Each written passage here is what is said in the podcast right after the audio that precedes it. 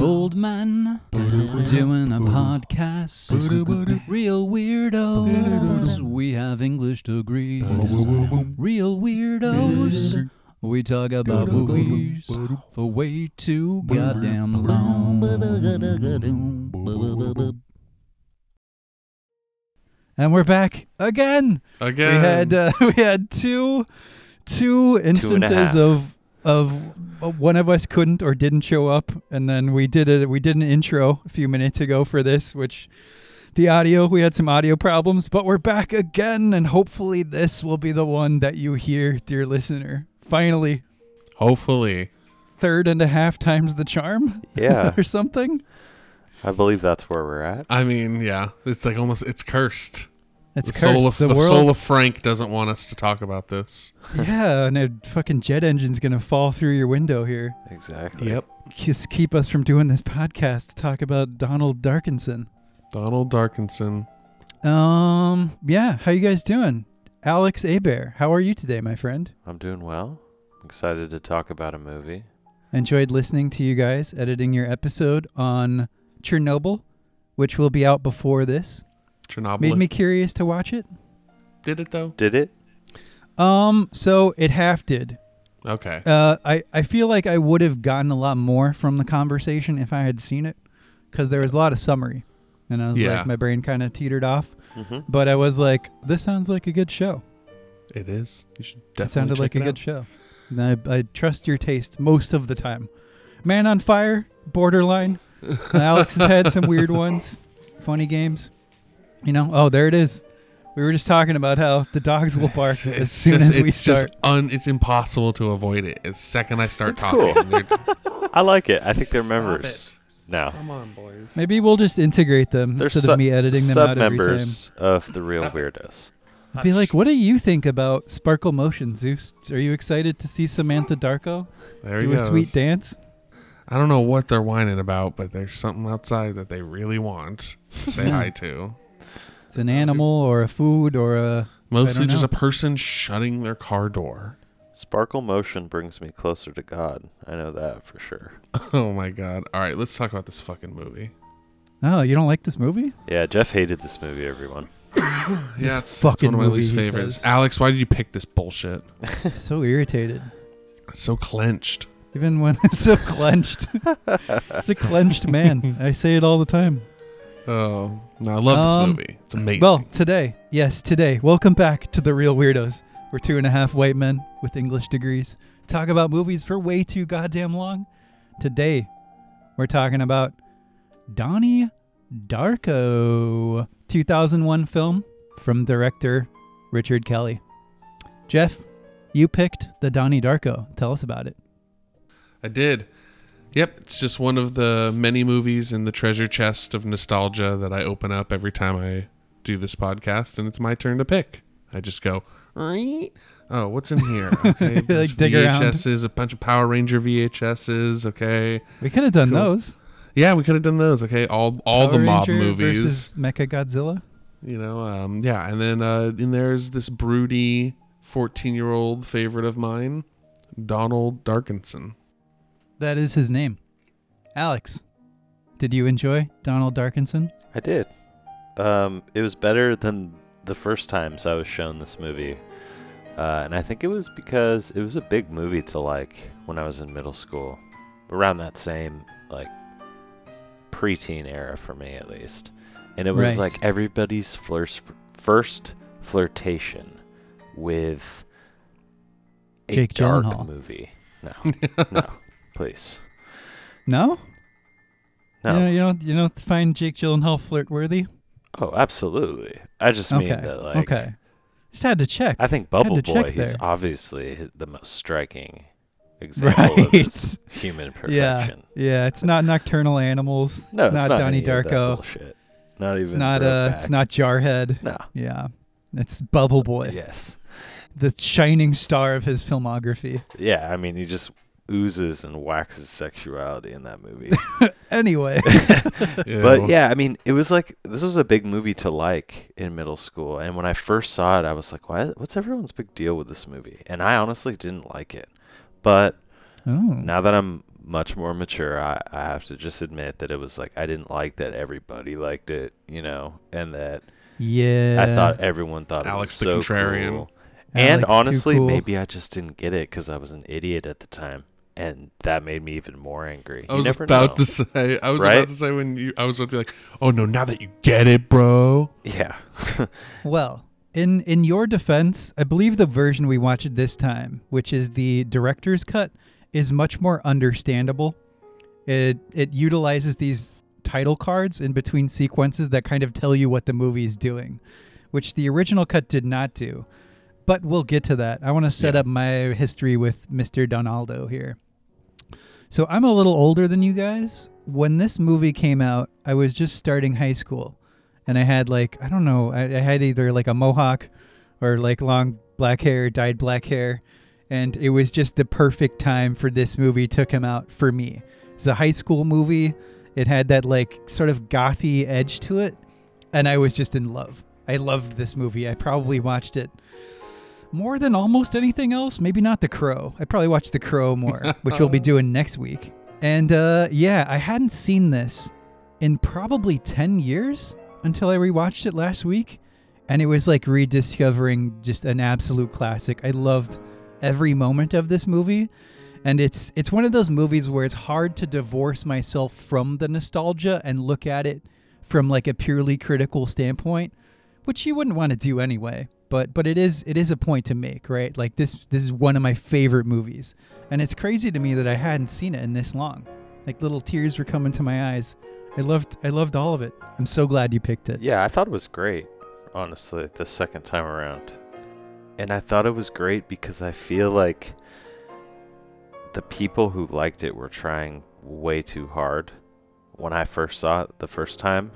And I ascribed that to the movie as well. And then when I saw it this time, I was like, huh, this movie, like nothing about this movie I feel like is phony or campy or like ham fisted or anything like that. I think it's actually really good. And the director's cut was cool. I liked how long it was. It was funny to see the title cards were obviously made on like Word, but whatever. That was, that was great. Yeah, without getting too deep into the plot, which we'll get to later, this film for me operates in like three different layers, right? And I think they're all pretty equally successful and well balanced. Layer one is like a family drama about a pretty normal household that just happens to have a son with psychological problems. The mom drinks a little too much. The older daughter's about to go to college. Uh, the younger sibling has her pop group, Sparkle Motion yeah. and dad is he's kind of uncommuni- uncommunicative but he sort of gets who donnie is and i like their He's dynamic. A Republican asshole in the 90s. yeah like, but they have that moment later where he's like people out there are just full of shit. That's what you got to understand. Um but the point is all these characters feel very real and their dynamic works really well. Layer two is possibly my favorite layer and i think i'm wondering if you guys agree on this i think this is one of the all-time great high school movies Oh yeah, for sure. Yeah, I mean, it captures that dynamic of feeling awkward and alone. I mean, I think a lot of people identified with Donnie. I definitely think they played him off a little like, you know, he's like a cooler version of a lot of who this kid was in high school. A lot of this time, this you know, most of these kids had a little bit more of like a Columbine feel to them. yeah you you wanted to be dark donnie da, blah, blah blah you wanted to be donald donald darko You wanted you to be that as kinda cool kid. as him with the Yeah. same psychological issues that you had as he did. yeah yeah, but it, it Uh, captured the high school dynamic well, like being awkward around girls, wanting to say something and stand up to these like shitty teachers, but like That's feeling a little more scared, what I too. meant. Yes, Yeah. you wanted to be who he was, like in that school sphere, because you you would look around and be like, these people around me are fucking morons, and like the teachers, I don't know. It's like you you felt like you understood something that very few other people did. You felt smarter for some reason. it definitely has know. the Holden Caulfield catcher in the rye vibe. yes. Yeah, Um, But yeah, there's that long, wonderful tracking shot that sets up the dynamic of the school. It goes through, it shows you its vast cast of characters, like the, the cool science and English teachers, the bullies, the dorky kids. It strikes this nice balance uh, between like being sort of darkly whimsical and realistic. I mean, a lot of the characters are archetypes as well, very obviously so, but because the writing, direction, acting, and I think like just Richard Kelly's authorial voice is so strong in this film, everything is like perfectly translated. I don't think that the high school drama layer that you're talking about is what for me makes this movie great, but I feel like it makes this movie an essential if you're making or compiling a list of like high school movies to watch, right? Or movies about high school. I think it's unique in its own sense that it takes it out of just being some high school drama movie, but like you said, it's all layers, right? I'm just trying to figure out which one which layer you think is the most prominent one. Well, layer three is where it gets bonkers. That's the time travel, alternate dimension, science fiction element.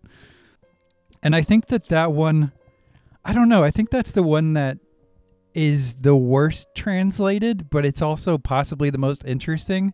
And it's the one that ties the whole movie into its like tonality and Mhm. its plot, right? Like without that element, it wouldn't be Donnie Darko. Yeah. So it's hard to say, but um, I think the high school element is the strongest, and I love all that stuff. But I'm curious what you guys think. I definitely think the high school element's the strongest and it's the well most well played element. But I think that's just because that element has been done a lot. That's a very common trope, especially around this time. so I think the best element I, I believe is the time travel stuff actually. It's it's definitely more underwritten and a little more half baked than I think it could have been. But if it at the same time if if you put too much of the time travel elements into the into the movie, it ceases to become what it is, and it now becomes more like a time travel movie and like more of like a, a boilerplate science fiction instead of this strange avant-garde almost it's like it's a fractured movie but it almost benefits from the fact that it is a bit fractured feeling if that makes sense I don't know if I understood this movie like at all when I loved it back in the day, but I still loved it.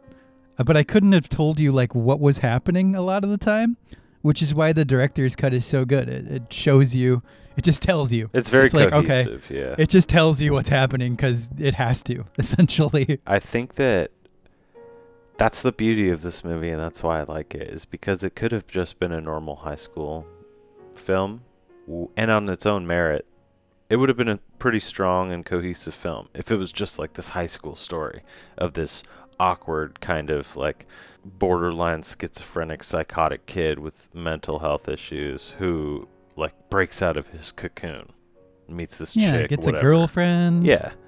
But the science fiction aspect of it makes it it that's what makes it Donnie Darko, like Jeff said, and I think that's what makes it cool and unique and different. I don't know, so I think layer the obviously they're layers, but I don't think they're layers that are separated from each other. I think they're intertwined very well. And the sci-fi one is necessary to make it a unique movie and not just like every other high school movie. Uh cuz it's like almost the universe what is happening is the universe is giving this this character who happens to be a high school kid a chance to indulge in a world where he decides for just a limited amount of time he can do all the things he's wanted to do throw a party and all this jazz and you know get with the girl and whatnot and truly express himself He doesn't realize that it's a tangential reality. I think maybe until the final moments. But um, it, it gets weird. It gets crazy at the end. Definitely. it makes Frank it sweet and all though. that stuff. It makes it like it, it makes the high school thing make sense. Because if it was another character, if a main character was like a hardened 40-year-old gangster or something like that, the universe would have given another storyline to Right. experience. Let's talk about Jake Gyllenhaal. Let's do some characters here because this is a movie where like we're gonna have a character segment. I think he's perfect in this role. He's able to portray all these different shades of Donnie. He's like tender-hearted, lost teenager, and then like he'll blink and be an unblinking sociopath or psychopath, and all these tenors in between. I can't see anybody else in this role. It's like the role that made Jake Gyllenhaal. and I mean, we talked about him a little bit earlier, but he's been done nothing but impress me ever since. Especially Bubble Boy, Alex. Yes. Yeah, okay. That's the best Thank you. masterpiece of cinema. uh, but seriously, man, Prisoners, Nocturnal Animals, Enemy, Southpaw, fucking Nightcrawler. Jake is the man. He definitely plays that type of like narrow-browed, broody character very well. That that definitely was a pocket that I think he needed to stay in. I think when he goes lighthearted or tries to be like the lovable character, I think it does. it- It's again, it's to his detriment for sure. Yeah, Bubble Boy. I don't know. I never. Wa- I never Whoa, saw whoa, it whoa, whoa, for whoa. obvious reasons. That is. Do you, I- do you I- genuinely like Bubble Boy, Alex? Absolutely. Oh, okay. I like the original with John Travolta, and I, I like the remake, but it's hard because, There's a remake. well, John Travolta was in the original one. Oh, Oh. he was the no original idea. Bubble Boy. Let's watch both for the show. I think it was made in like the 70s or something. Yeah, I'm down, dude. Ooh. Do a little compare and contrasting. Yeah. Fucking John Travolta's Bubble Boy. That sounds unwatchable. that, sound, I, that sounds like I sounds like I, I can't decide if you're joking or not. That sounds Oh, like a I'm nightmare. dead I want. I serious. need to see it. Unless, maybe like, maybe we need to, my to signals book are report crossed. that. But Uh, as far as the, like him as Donnie Darko, yeah, I think he was amazing. I loved that they included Maggie because I think that the sister and brother dynamic was obviously perfect. yeah, his sister is played by Maggie Gyllenhaal, his actual sister. So How hilarious would it have been if instead it was like John and Joan Cusack? That could that, well, that would have been. do you want to know what the alternate casting was for Donnie Darko? Sure. What would have completely ruined the movie? Yeah. They were trying to get Mark Wahlberg to do it, but he was only interested if he could play it with a lisp. So, movie ruined. I'm glad they didn't do that. Hmm. That- Jesus Christ. That is very weird. Yeah. No, no, no. Yeah, moving on. When I when I watched this in high school, I had a huge crush on Jena Malone. This time seeing it, being an older, wiser, and total English nerd, however, I could have easily fallen in love with Drew Barrymore. I was gonna say say. Oh wow, dude! I had such teacher crush vibes on Drew Barrymore. Yeah. Oh my god, right? for for sure. real. We're gonna dude out here, folks. So just uh, just bear with us. Well, I had a teacher in like, I think like seventh grade science who looked a lot like her, like the long red hair, just like that had the, the wear that same kind of like hippie-ish style clothing. I don't know. So it just it was kind of close, like a few years separated between that. So I just I don't know. I just I, like I had such a huge crush on her in that movie. See, I'm And less. she was like an English nerd. I'm less like duding out and trying to figure out if there was supposed to be some type of implied. You think hanky panky was going on with Donnie and? I didn't know if and, uh, Donnie was Drew? supposed to think that she was like sexy or something, which is totally normal for a high school student to feel that way, right? Like, I just didn't know if the film was trying to portray that because there was a moment where he like locked eyes with her or he was just like staring at her for a little bit, but then they had like a really nice and friendly and amicable conversation. You know, when she I think that leaves. speaks to what we're talking about, really. I mean, if you think about it, like it's very organic. Like that's kind Yeah. of what a high school student would do. Is like they they don't really they're not attracted to their teacher in that way, but like at the same time they're Oh. like all young kids and they're kind of like eyes are searching around. So like I don't know. I think that actually s- speaks to how realistic it feels. Yeah, you're like, there's this beautiful, intelligent woman like blowing my mind here. So you know, like with with her teaching ability. I think he was like, yeah. I mean, he wasn't like necessarily. I don't know. I just, I just thought it was interesting. Yeah. I mean, they're di- the dynamic of the way the characters interact in this movie is one of my favorite elements. I think it's just like they all speak to each other very genuinely and like in soft tone, hushed voices. Everything in this movie is quiet when it needs to be and loud when it needs to be. Like they all kind of talk very quietly and they it's always feels like what they're talking about is wrong.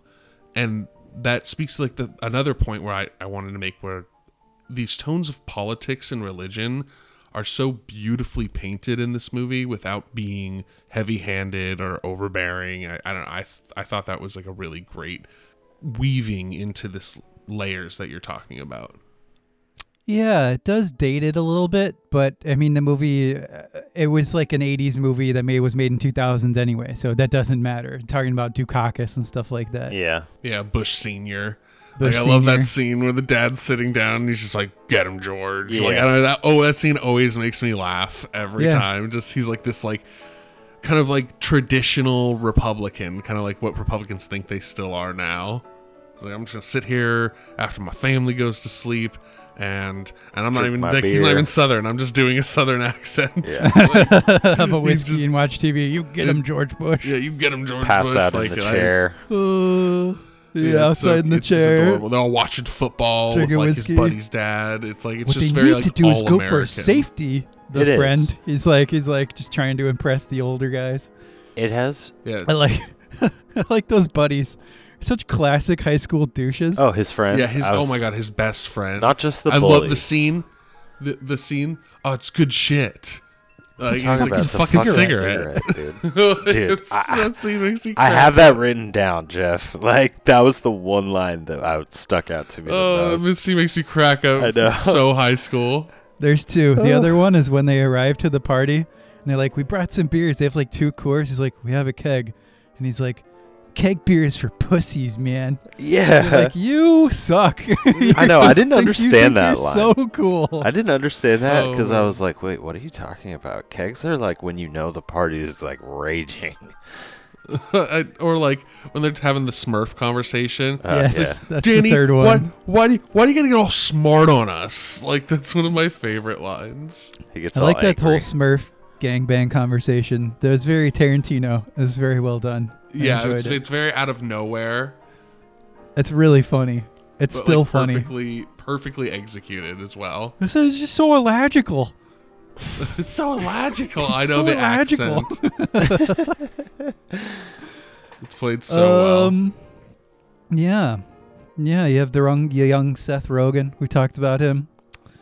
We've Yep. got uh, Patrick Swayze. Yes. Oh, you want to Oh, go? yeah. You want to talk about peace. Seth? No, I, I, Okay. I, uh, I was glad that you talked that you brought up Patrick Swayze because I was gonna ask if we could talk about him. Yeah, he's he's your favorite character, right? The scummy evangelical bullshitter with a secret kiddie porn dungeon. I mean, he honestly might be one of the my favorite characters in the film, and I totally forgot he was in it. So that was like a really nice surprise. would have been nice if he just had some face punching there, some round, some like roundhouse kicks as well. like Roadhouse little shit. roadhouse reference. Yeah. he definitely was still in like Roadhouse shape. That's for uh, sure. probably I mean, did he like was like morning yoga by the, the he lake. was ready to go. oh, that was a man who did morning yoga for sure. Yeah. Hundred percent. R.I.P. yeah, it, he's like he's one of those characters that he's great, but I mean, you just have to hate him because he's just such a garbage human.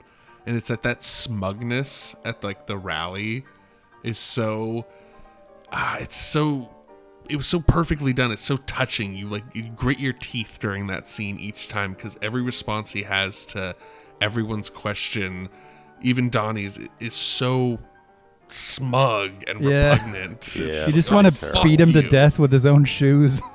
like die. and you why he's know a- he has something wrong. Like you know that like this a person this I don't know like outwardly holy or outwardly like perfect has is really just compensating for something really dark. And you know and like it's great cuz Donnie clocks that right away. And you kind of are able to say the things to him that you want to say. I don't know if you guys got that feeling too.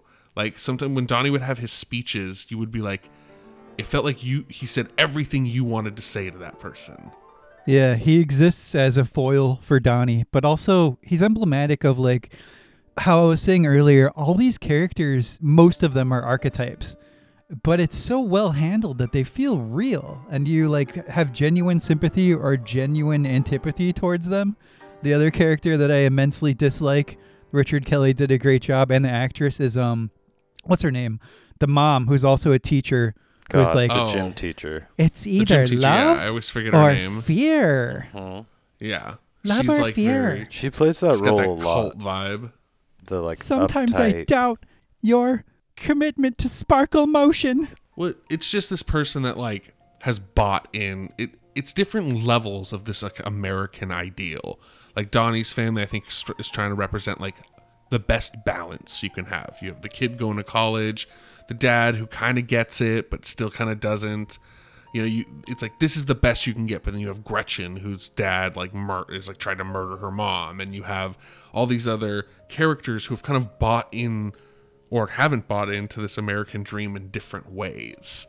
And for her, she's just full in. It's like it's just about the kids and the religion and the, and the mindset and the outlook and like how you look to everybody around you. And it's it's so strange. And it's like on the other hand, you have the antithesis of like kind of these two older women characters with her, and then you with Grandma Death, who's like Oh, I thought you were gonna say uh, Donnie's mom.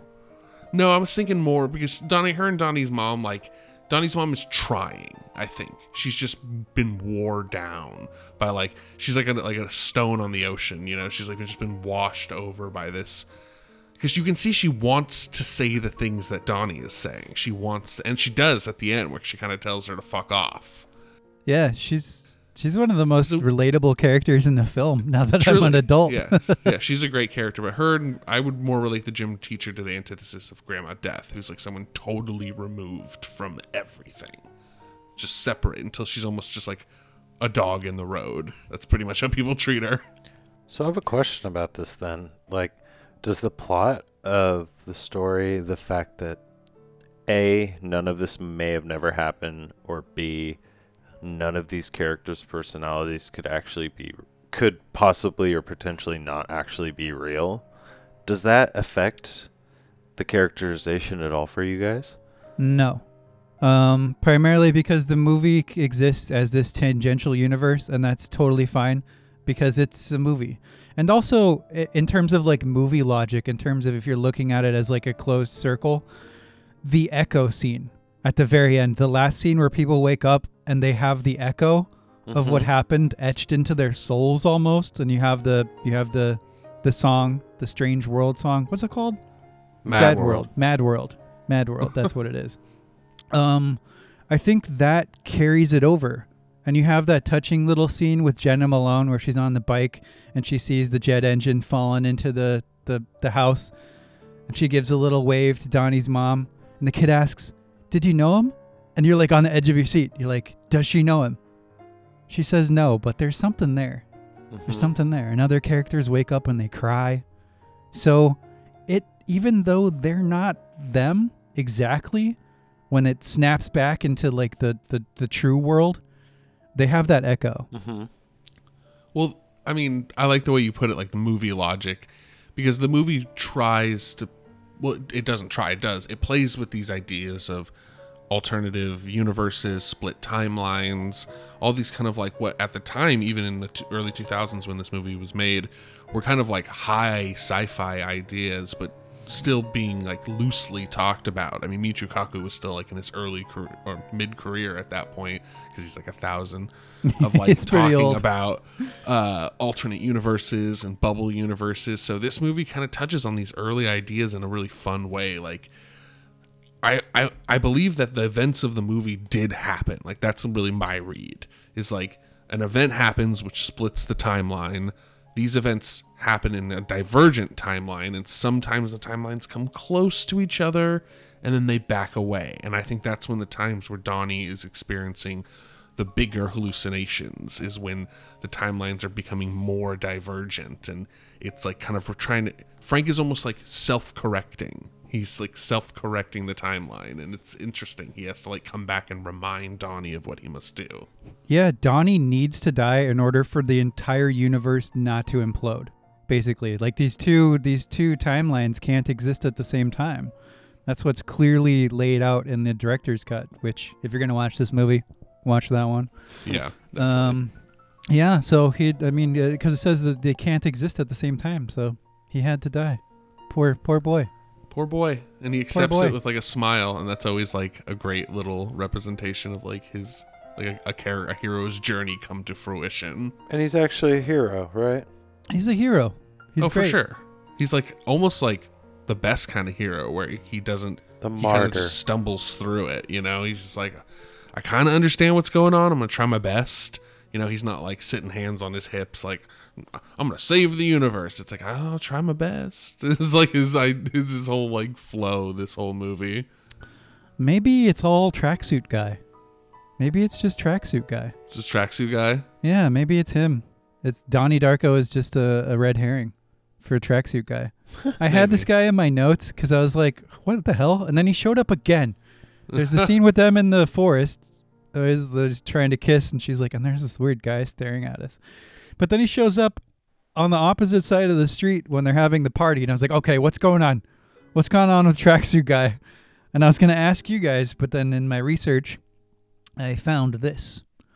According to the commentary by Richard Kelly, the man in the red jogging suit is an agent from the FAA, which was so confused by the jet engine event that they sent agents to monitor the family members.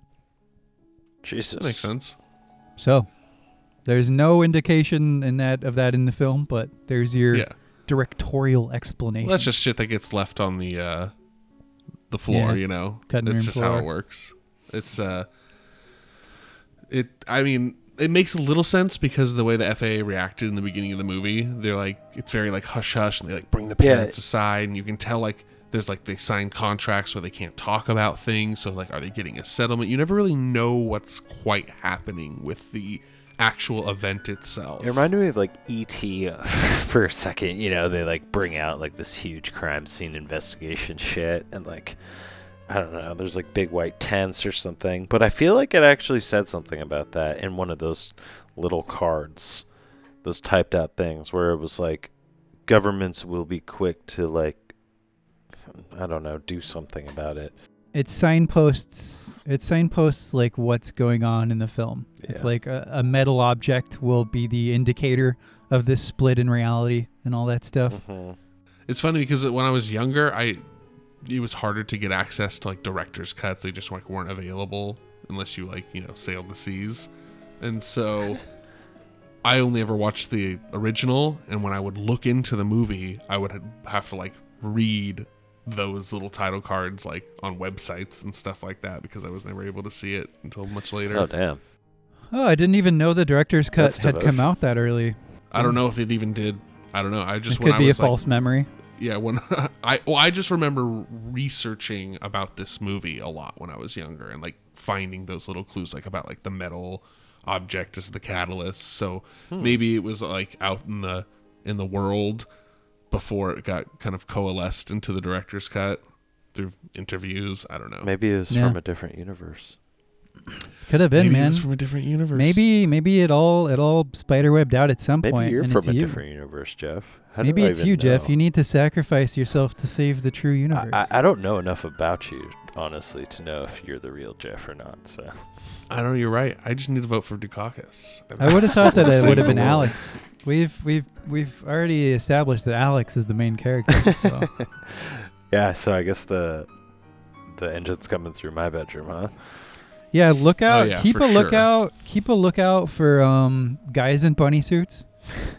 keep a lookout for Jena Malone. She's gonna Oh, come try to seduce you. that reminds flirt me. with you. Can I say I actually have a friend whose wife, and she's my friend too. I went to high school with her. She looks a lot like her.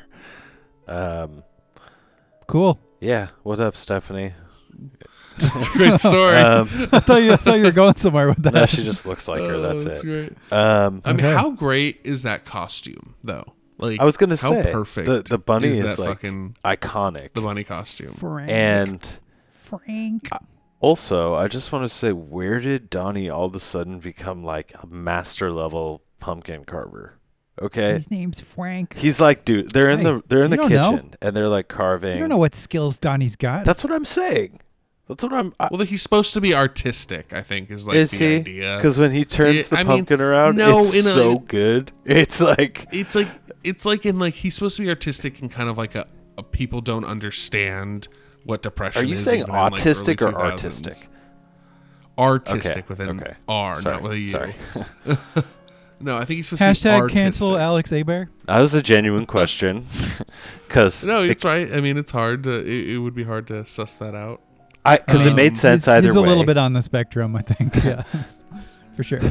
Yeah, I mean, I think he's just been like, I think this the one thing that I think is negative about this movie is its Hmm. um, attitude towards medication at this time. Medication is very much its own little mini villain in this Mm-hmm, movie. What's a It's kinda- placebo? Yeah, it's more just like the idea of like I gotta take my pills and that'll make me, you know, neutered to this like super cool broody experience I'm having. And I think a lot of like depressed kids are like, yeah, I don't need my medicine. I'll see Frank and fuck the school up. and it's like, Um, uh, I mean, you're no, saying dude, it take could your, take your pills. could be uh, giving the wrong message a little bit. Exactly. I could see that. I think a little bit. I just I think it just at not really giving the wrong message. I think that's even too strong. I think it just was a part of an already large narrative at this time was that like medications neuter the artistic and like the more like deeper thinking side of you and like they're they're the enemy because they're gonna make you someone you're not. So you take the damn Absolutely. pills, mom. Yeah. And it's like, nah, it's like, nah, let's not add to this idea because we're now just in like, tw- it's it's taken until 2022 till people to be like, no, please, like take your medications. It's a good thing. People's lives have been helped with you know good administered farm psychopharmacological drugs. yeah, take your time, get your dosage, but it's like,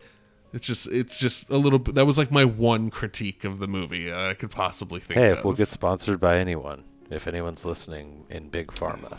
we just lost our big pharma sponsor. No, no, no. We gained them. We gained them. We t- we're like, hey, take yeah, your we just meds. gained them. But yeah, if you're part of our vast uh, tween audience, then you know, if uh, don't, don't listen to Donnie, take your pills. Well, d- take not your, don't take listen your little pills. to it. It has good messages, but like it's a movie and it's a sci-fi. I mean, Donnie, movie. the character in that exact circumstance. Oh, okay. Oh, I thought you meant like listen to Definitely Donnie follow Darko. the bunny. Definitely follow the bunny to the gun. definitely chase the white rabbit. Oh God, Um, it's to seeping round out the characters, real quick, I have a secret favorite character, and Uh, I'm tell wondering if you can guess who it is. Okay, uh, is it f- all right? Can I get one hint? What? Oh, okay. Um, is it a serious character or is it a funny character? It's no, it's a, it's a very touching character. Touching character. Grandma. Yeah, it is I'm not Grandma. I do like her though. Grandma Death is an interesting specter that haunts this film. Yeah.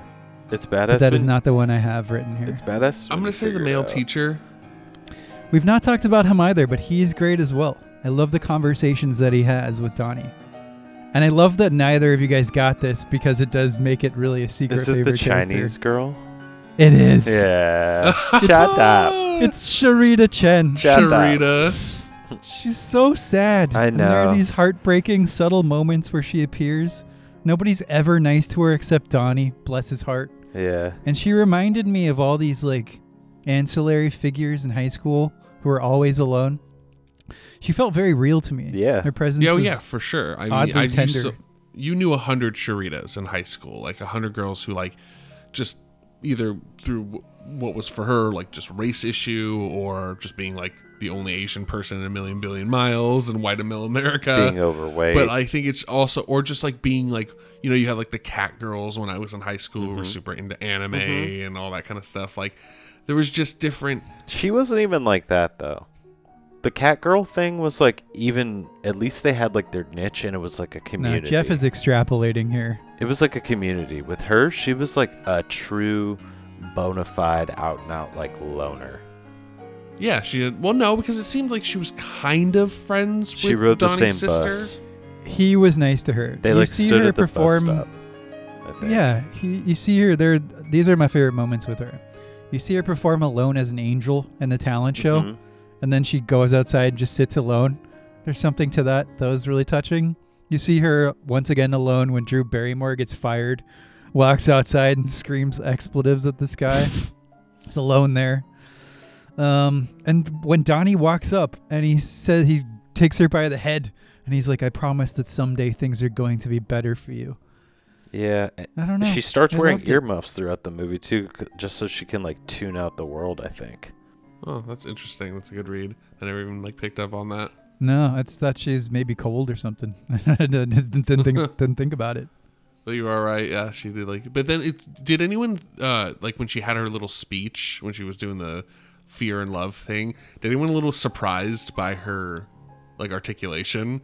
That she spoke English. well, no, because the way, it's just because the way she says "shut up," she was like "shut up," and you're like, "Oh, okay." So she's like, you know, just doesn't like can't communicate well. She has an accent, and then when she speaks in the fear and love thing, it's like, no, she has no accent Yes. at all. And Uh, I was like, yes. huh, that's a little odd. That the choice that they made, like, why did she say "shut up" that way? Indeed, the answer to your question is yes. That was odd. Okay, Yeah. thanks for answering my question, Yeah. Jesse. Yeah, you're welcome. I didn't pick you up are on you are that. you That are makes vindicated. sense. You are validated and vindicated, Uh, Jefferson. there's a bunch of like little. I mean, Drew Barrymore kind of like deserves to be fired. I mean, no the way. Why? Sit sit sit next to which boy is the cutest is some kind of wild shit for a teacher to do. Wait, is that what she was getting In the fired? beginning, when Gretchen No. first joins the class. She's class, getting fired because of like she wants to teach books that are real books. Oh yeah, no, she shouldn't have got fired for that reason, obviously. But I mean, as far as like being a professional teacher, she tarries like she toes that line a little bit. Damn. You It know, made for it, a good movie scene though.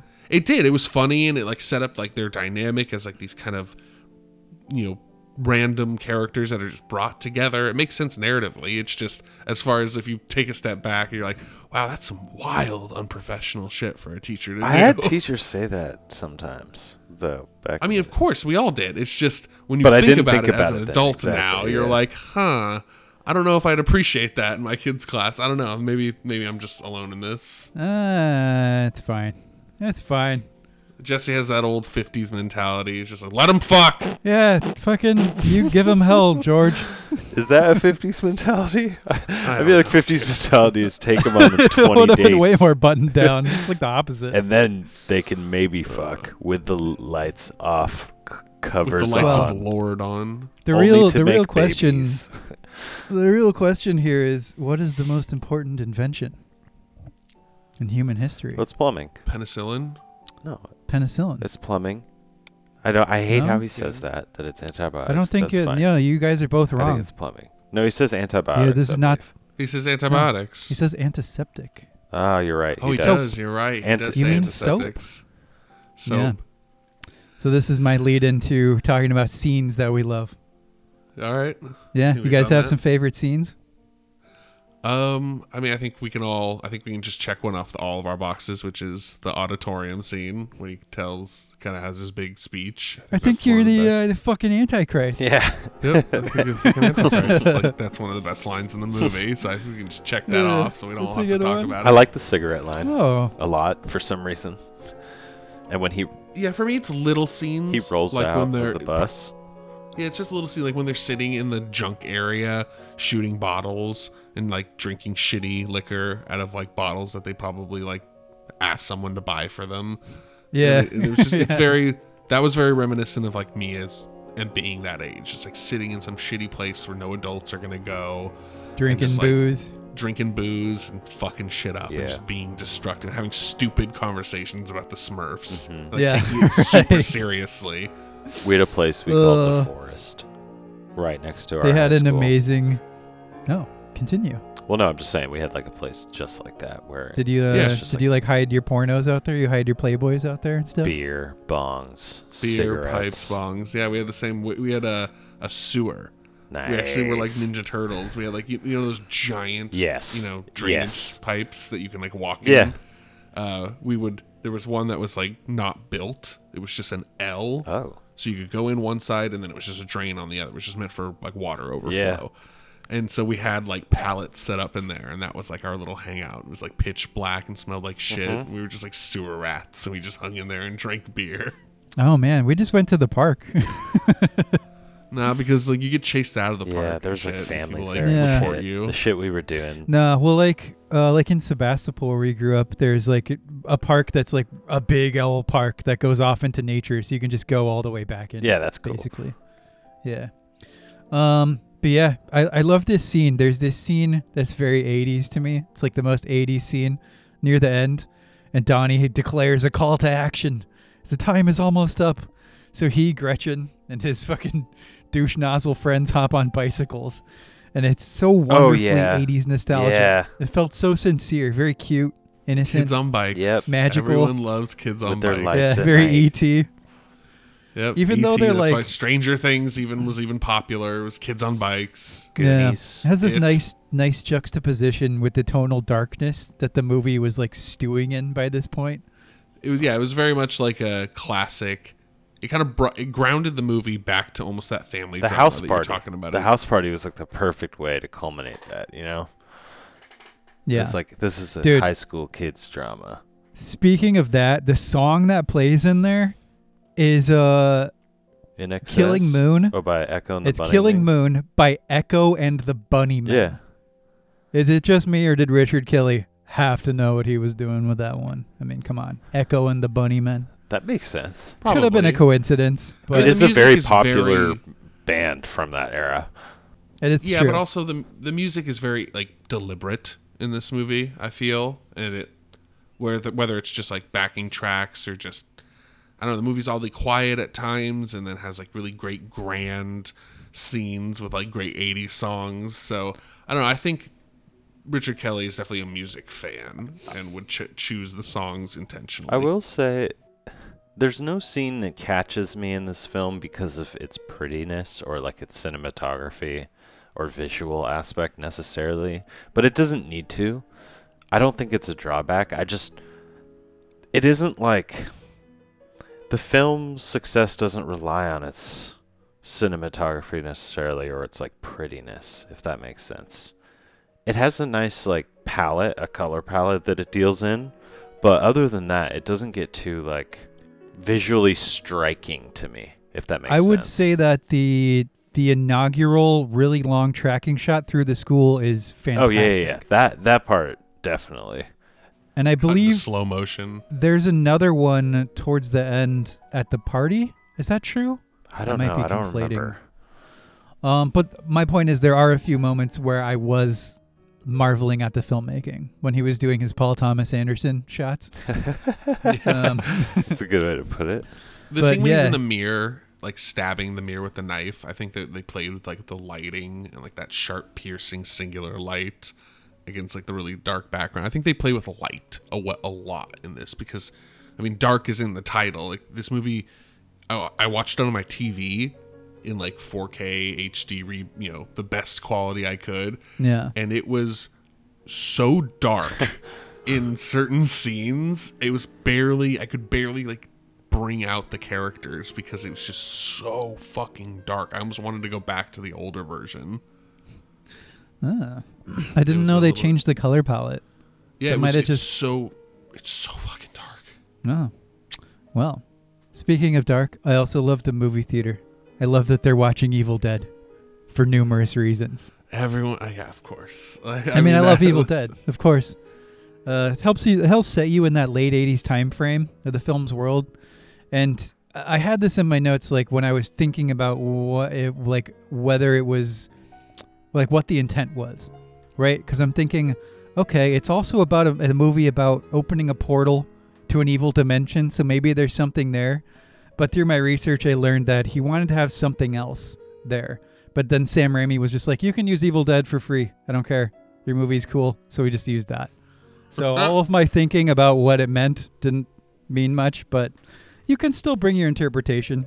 That's totally fine. Yeah, I mean that's just the artist's Yeah. like take on it. you know? Um, but what's more on the nose, however, is that the other movie playing is The Last Temptation of Christ, Martin Scorsese's abstract rendition of the Jesus, who Of the sacrificed, Jesus. Of the who sacrificed. so you should have just left it at that. You should just, uh, his abstract interpretation of the Jesus. yeah, he sacrificed himself to save humanity. So you know, pretty obvious signposting there, but I'll let it slide. It's a nice minor I mean, detail, yeah. Right? nice minor detail. I mean, yeah, it's it. I don't know. I, it's one of those movies that just does it, it gets in, does the job, and gets out. And I think that's always a movie that I choose. Do you think that's true? That, like, it's over two hours. There's yeah, a lot but of doesn't meandering. feel like two hours. It doesn't stretch its concepts. It doesn't take too much time with certain scenes. It's just that's what I mean. Is a movie doesn't need to be short to tell you the story in an efficient way. I don't This know. movie I don't know if I point. agree. I think I think it's perfect, and I love every scene. But I also I love how it meanders around, how it hangs out in high school for a while. Like you didn't need to have all that stuff to tell your time travel plot line. But if you're looking at it like holistically, about the sort of three layers to go back to the beginning here that Richard Kelly wanted to tell, obviously, and interweave, then I guess you did have to have all of that. And it's all Well, yeah. perfectly balanced. It's yeah, it's part of the. It's following a character, Donnie, and he, so you have to go through each facet of his life in different amounts. Slice of life, baby. Oh, Yeah, You just have to annoy Jeff. If you think of a way, you gotta gotta throw it out there. just use any of that like magazine vernacular. Yeah. It's a Just, love letter makes to you- the makes you feel like uh, it's a love letter to depression. It makes you feel like you're depressed and psychotic and It's a uh, love letter to INXS and Duran Duran and Oingo Boingo. My favorite Suicide Boy, Ian Curtis from Joy Division. Oh boy, yeah. This is a movie that I um, enjoy a lot. I think it also, in Alex's kind of re- like read of it when he was younger, I think it did get a lot of shit. I guess because it definitely has like a more of a cult following. I think than it can. I don't think it's considered like a conventionally successful movie. Uh, it almost came out on video actually. Drew Barrymore had a big like her production company snapped it up and that's the reason it even got a theatrical release at all. It was just going to go straight to like a channel or something. oh, um shit. but the, I mean the critical if you look at like the critical like aggregate, it's huge. The movie is really well received. Um, well, the movie was out for a long time before like there was that type of distillation of reviews. Uh, uh, maybe, but I mean, a lot of it. If you look at it, it's pulling reviews from the time, so people at the time liked it. I mean, there's a reason we all knew about it. The reason, like, it had this impact. It's not like, it's not like this was making the rounds in all the high schools of America without any critics talking about it. No, yeah, something about You know what I this mean? film, like it was either older siblings that showed it to the younger siblings, which were my friends, or something like that. It was like a passed down thing, and it was definitely a word of mouth movie. Like I would meet someone for the first time, and they'd be like, "Oh, have you seen Donnie Darko?" And like, See, that's that's wild. I I saw it on TV. yeah, that's crazy to me because it was definitely passed over to me in that like cultural tradition way, and yeah, I, I just don't think I. I don't think it caught my attention enough for me to pay attention really to what was going on. Um, I thought it was just kind of like angsty, and I did not have my hair dyed black to make. Well, you guys were like context. 11 still. Yeah, I was playing. I was just on that borderline of puberty. So it's I just think the I saw right this movie moment. when I was like 13 for the first time because I saw it on TV, so it had to been out for a I was while voting to be for on TV. Dukakis. yeah. You know, Do, do I'm just kidding. because I was like, that it's one of those movies that like TNT would play like late at night. They would play like the more like darker movies, and I would be like, okay, this is cool. This movie's on like 11. Dark City. I saw like half of it, and I was like, what the fuck is this movie? Yeah, I was trying to think what else falls into this category for me. Um, and it's I think that's pretty like generally accepted movies of this I don't know, this tone, I guess, and around this time as well. Like um the Tim Burton Johnny Depp stuff and uh The Crow, which we'll do next week. I would put maybe not style, not not filmmaking genre, but as far as like narrative similarities, I would put Jacob's Ladder in there. Hmm, yeah, the sort of echoes of reality and questioning what's going on in a sense. Psychosis because of some type of traumatic event. You don't know. You like live out this alternative storyline, and then in the end you're dead. You know, like I don't know. Yeah. Jacob Ladder gets weirder. Yeah, that movie's interesting. There's some there's some like pretty like intense scenes in that one. Yeah, I think Donnie Darko is much more like cohesive. Not cohesive is the wrong word. I think it's much more like digestible to a wider audience than Jacob's Ladder. Oh yeah. You know, I think this is definitely a movie that like you you can get you can find some meaning in, like Jessica was saying earlier, when you're young, regardless of how much of it you understand. right. There's something there to take for everyone. It's like even if you just like, oh, the the bunny guy's spooky. Like there's something there Yeah. to, to, to bite and chew on. There were some people who I knew who were really into the film, and it's funny because I, what you're saying, all happened to me just now when I was 30, after you suggested to watch it again. But I think that was good because I watched it briefly when I was very young, and then I knew it was always there. but I never watched it again until now. And I, I liked it. I really enjoyed it this time around. Yeah, I uh this movie feels like such a part of me. It feels like if you were gonna like look at my soul through a microscope and like dissect it into different movies, this would be part of it. It's like it feels like an integral part of my being. And uh I love that you brought it back to me, Jeff. I thank you, sir. You're welcome. I thank you. Now, who felt bad for Frank? Like the real guy? oh, dude, he was just trying to party with his bros and get some beer and just Like- like be cool in his fucking. When- when you first Trans see him, just- when you first see him at the party, you like when I, I just remember being young, going, "Oh shit, that, that's the, oh no, what's gonna happen?" Like That's you the knew bunny at that guy. point. It's like you knew at that point that like that's when like the plot's gonna. That's almost like the point of no return at the movie is when you you see Frank for the first time, not as shot in the eye, Frank. You know what's hilarious too? Is he's in a movie that we are going to do an episode on coming up as well after the crow. Really? Yeah, he's in Gone in 60 Seconds. Oh wow. what the hell? Is Yeah, he? he's the It's so computer bitch that they all make. F- no, not the computer guy. He's the guy that they No, make fun no, of no, who can't do anything but order food. Oh yeah, yeah. He's like the dopey guy in the he's garage. also in Independence Day. I order I pizzas. believe. I order, I order, I order really good pizzas. He's Randy Quaid's son like- in Independence Day. Yo, oh, this Oh, actor, I don't know his film. name, but he was trying to make a name for himself a little bit coming up. Like he was like, I'm the more Native American looking Keanu Reeves actor type of guy, and I just don't, I, I just don't remember what happened to him. That's always interesting to see through the lens of time, right? These actors who are like, you could have gone somewhere, you were trying, and then they just fell off, or maybe Yeah, I mean you he's look a them up and it's like guy. they've done 30 years of television after. Yeah, Speaking of yeah, which- James Duval. I was talking to my friend Emmy yesterday, and she was like, I met my favorite actor yesterday, so that was cool. And I was like, who was it? Was it Ben Affleck? What are you talking about? um, and no, she has a picture of her with Edward Furlong, who we were talking about just the other Oh. day. So he's still Oh, alive. man. Yeah, that coke bloat is real. That coke bloat is fucking real. Yeah. yeah. He's. I, I, I've heard that he's gotten pretty big, but is he up in your guys' stomping ground? Um, I don't, idea. I don't know where she was. She must Lots have. of celebrities have like little like houses in our. Ah, she yeah. no she really looks. This picture makes it look like she was in like one of those conventions with the celebrity zoo in it. You know, Mm. probably Oh, paid okay. to get an autograph. Probably paid him Yeah. twenty bucks. I mean, that's probably how he's paying his rent nowadays. yeah, anyway, for sure. so- Oh, for sure. Yeah. Um, I was once could ride a motorcycle. yeah, poor kid. Yep. I mean, Takes- that's Hollywood, brother. Takes yeah. It's we were we were talking uh, some other episode how it's it's it's cool when Sucks you dry. when uh child actors actually grow up and aren't like like aren't just chewed up chewed up and spit out. Yeah. you know. Some of them make it to the other side. Jodie Foster is a good example of that because I'm pretty sure everyone was like, "Oh, she's gonna be so disturbed for playing a prostitute at this young of an age. Like, she's just Right. gonna be ruined." And she was like, "You know what? Fuck all of you.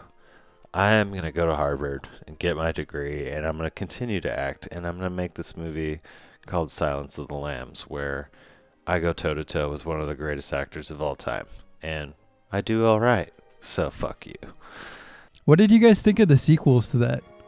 Like Red Dragon. Hannibal, and Red shit. Dragon. Ah, oh, I Red love 'em Dragon all. was really You love 'em all? interesting. I mean, Interesting. I like Edward Norton in it, and I think that Ralph Fiennes was an incredibly, like, he's the yeah, best. he was a great Voldemort. villain. Holy shit! Like, Yeah, Fucking Hannibal has some interesting stuff in there. I love Julianne Moore. She's one of my favorite actresses. Mhm. So whenever she's a, when whenever she shows up, I'm happy.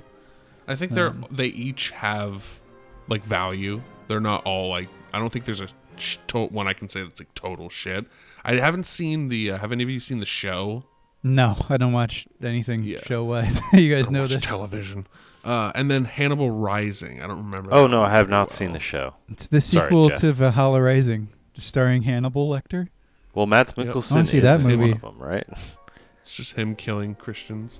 It's yeah, it's the same movie, but it's it's uh, Anthony Hopkins. too. He's like eating people. He's just eating Christians in early like The- Norse settlements. yeah, he goes to the New Lets World. himself get battered by some like New England indigenous tribe. Do you have any fava beans? A He's like- doctor He's like, this is where fava beans me. were invented. Actually, He's like goes back in time. only a thousand years until Chianti. Sorry, I'm merely giving you a psychological profile of Buffalo Bill. Chianti. Mm, I mean, the best one is definitely Silence, though. That movie is a Of classic. course. Yeah. I mean, that's not. There's no like. But I think- just, it's silence it's- and then all the rest of the sequels. to me, it's a it's a downward scale, just in terms of like. I mean, the second one's directed by Ridley Scott, so you're generally going to get a well directed film with him. Jolene is obsessed with Hannibal Lecter and that like just that world. She named her cat Mishka, which is the name of Hannibal Lecter's sister. That's that he, a like deep cut. Ate. Jesus yeah, like Christ! super deep because she read the books too.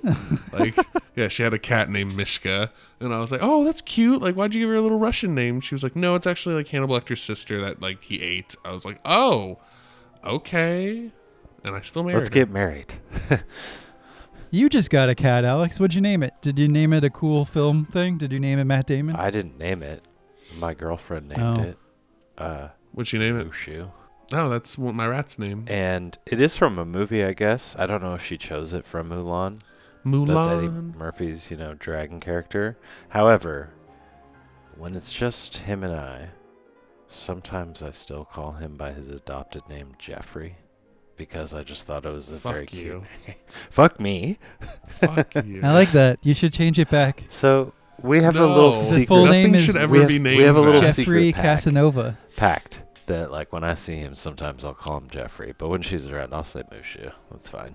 I support this wholeheartedly. Real quick, I'd like to get your guys' opinion on Richard Kelly's filmography. I was going to do this. Yeah, let's do it. What else has he done? because I actually In, indeed, Alex. Indeed, that that is a prescient question. um so he's got he's directed five movies. So uh, four, Four movies, movies. basically. Um, well, actually, really three if you get down to it. Visceral Matter is like a student film that he basically disowns. It's like under an hour long too. Um, it's had like nobody's ever seen that. So you're basically talking Donnie Darko, Southland Tales, and The Box. What's in the box? What? what's in the I haven't, box? s- I have not seen either I haven't these. seen any. I haven't either. So, but he wrote Domino. He wrote Domino. Isn't, don't you like that movie, so, Jeff? and that's another one of my favorites. Jeff likes it. So, Keira yeah. Knightley. yeah. Damn, Jeff, you and I would have been going to the movie theater a lot if we were friends back in the day. Dude, Because like you're hitting all have these been. movies that like I just went to the movie theaters with my friends to see. Like, I feel like were you a big Pirates of the Caribbean fan when it was coming out? Um, I like the first couple. Yeah. Yeah, like the Like, first, the first yeah, two. I, I lost the thread at like the fucking 18th one. Well, yeah, but, of course, like, yeah, not all yeah, that like the first three. I think. Yeah, the I was first two or three. into. I've actually seen all those in theaters. It just happened. I don't know why, right? Those movies are All just of like them. the theater Adam, friend of the show, Adam Myers and I went off and saw the last one because we were like, eh, we just had nothing to do. We're like, let's go see Pirates. We know exactly what it will be. the first one is legitimately good. Yeah, Like, first one's that great. is a that is a good movie. The first, Yeah, like I it was loved great. The first, I, I even think like it would be fun to do an episode on it because it's just so genuinely fun. yeah, that would be like, uh, yeah, like our like doing the Mummy kind of thing, you know? Yeah, Yeah. exactly. Yeah, just a just a good fun movie. Um, but yeah, back to to Richard Kelly. I have not seen any of his movies except for Donnie Darko. I I almost want to have us watch the box for a Russian roulette I because think I I've hear seen the box. it's so freaking insane. It's apparently so insane. I think I've seen this movie. Hmm. It's like it goes in every direction. And is I it, could see maybe how the make the person who made Donnie Darko. I'm saying if you watch the film, the director's cut, I could see how the director could be a one-hit wonder. I could see how he just hit everything on the mark perfectly and just expe- expended all of his energy into this one really good film and then just wasn't able to do it. And I don't know why. I can't provide any evidence or anything for that feeling. It's just how I feel when I watch Donnie Darko. Yeah, it does feel like one of those movies where one element out of balance could have ruined the whole thing. Like like He's we doing talked a lot. about like with Mark Wahlberg cast or something. There you go, Oh, movie ruined. Jesus. Yeah. Um yeah, and it's it's this level of like he's trying to do so much uh, with this idea and wrapping it into this narrative with the family and the high school. and it's uh, and the I- sci-fi and the universe and it all it all works really well but yeah But I, I, I agree with you, Alex. I think I don't know exactly why either, but it does feel like it would be a hard thing to do again. yeah I, did anyone read any of these personal quotes from his IMDb? no I actually went There's- through. I read a few like interviews with him, but yeah, continue. Yeah, this one is really interesting. Um, I en- I did a grand film that ended up hurting me more than it helped. My my grad film. Sorry. Oh no, he's talking about He's talking about visceral matter. visceral matter. Okay. Yeah. Okay. Cool. I, I thought he was talking about Donnie Darko, and I was like, wait. No, what? no, no. Grad. Yeah, his uh, his film school project. I thought it said grand. Uh, there's my stupid brain. Yeah, these are there's very interesting uh, quotes here. He seems to be a little bit too personal with his work in a way that seems like uh, a detriment to his own mental state. Oh God. So Southland Tales, his next film, in 2006, is a two and a half hour comedy starring Dwayne the Rock Johnson and Seann William Scott, mm, Sarah Michelle that. Gellar. What the fuck? I think I've seen that. that's gonna be a hard pass for me Uh, I'm good. I'm good on it. I on think that. I've seen that. Wait, hold on. Let Um, me see. Sarah Michelle Gellar is in there. Sarah Michelle Gellar. Wow. Uh, no, I haven't. I know. I saw an earlier movie with these two. That this is probably why they got recast. Did anyone see what was it called? Yeah, wh- I have Walk no idea. Walk Was hard. Walk the, the Dewey Line? Cox story. No, that's Walk Hard. Was it Walk? the Walking Line? tall. Walking, Tall. Walking tall. tall. walk the That's what line it is, was. is that it Joaquin phoenix and reese witherspoon Yeah, I don't. I don't know, dude. It had the word walk in it. But yeah, dude, the uh, tall. what I've read about the box, hey I walk feel hard like is a great movie I feel Walk like Hard just sounds like an Asian like like cooking tournament. you can look forward to the three of us sitting down and watching the box at some point. I think. Yeah, I think the box the box looks interesting. Like, uh, it's nice to see Cameron Diaz. Like, yeah, I've never really seen many of her movies beyond Spider Man, so it'd be nice to see her in another strong role. He also wrote. Oh no, he didn't write it. He just it's just a character credit. But there is a sequel to this film called S. Darko from 2009, uh, Yeah. directed by some hack about Donnie Darko's little sister when she's like grown up. Um, the one in sparkle Yeah. Directed by some hack. and it has like So one of some of the worst ratings I've ever seen. I'm kind of curious, but at the same time, it looks like I wouldn't even get through it. oh god that might be a russian roulette oh my one god, too it's so funny, dude. It's so mean. Just like I, it's- you're you're right. I'm looking through this guy's uh shit, and he's definitely some hack. Yeah. but oh he just- knows he knows love- He knows. Whatever. oh man, try to sequel a movie like Donnie Darko is so just beyond stupid. I wonder if he got Richard Kelly's blessing, because it's like, just don't do that. I don't know. Just don't do it. Weird. Don't do it. Very weird. Well, Yeah, my boys, my boyos, it's like the real weirdos. my lovely gentlemen, thank you for joining us on this lovely episode. My co-host and it. the audience. We did it. We finally did it. we did it. We recorded it. It's done. We will. It will have yet to see if jet engines will crash through all three of our houses as we uh, Yep. stop the recording. mono. But hopefully, if that does happen, I hope somebody will edit this in our absence and yeah uh, please send it out there because we will have sacrificed ourselves for the universe. Okay, exactly I saw. Go That's the least you can your do. life. He's so illogical. Subscribe It's for so the sake of the universe. Subscribe for the sake of an illogical universe. It's my name's, illogical. my name's Donnie Darko. Thanks for listening. See you later. see you later Chicka chacka chapo. Now our podcast is done, and we have to run. We know it is sad, but we had so much fun. Don't be bereft, Jesse, Alex, and Jeff.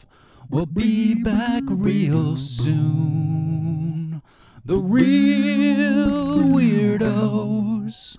We talk about movies for way too goddamn long.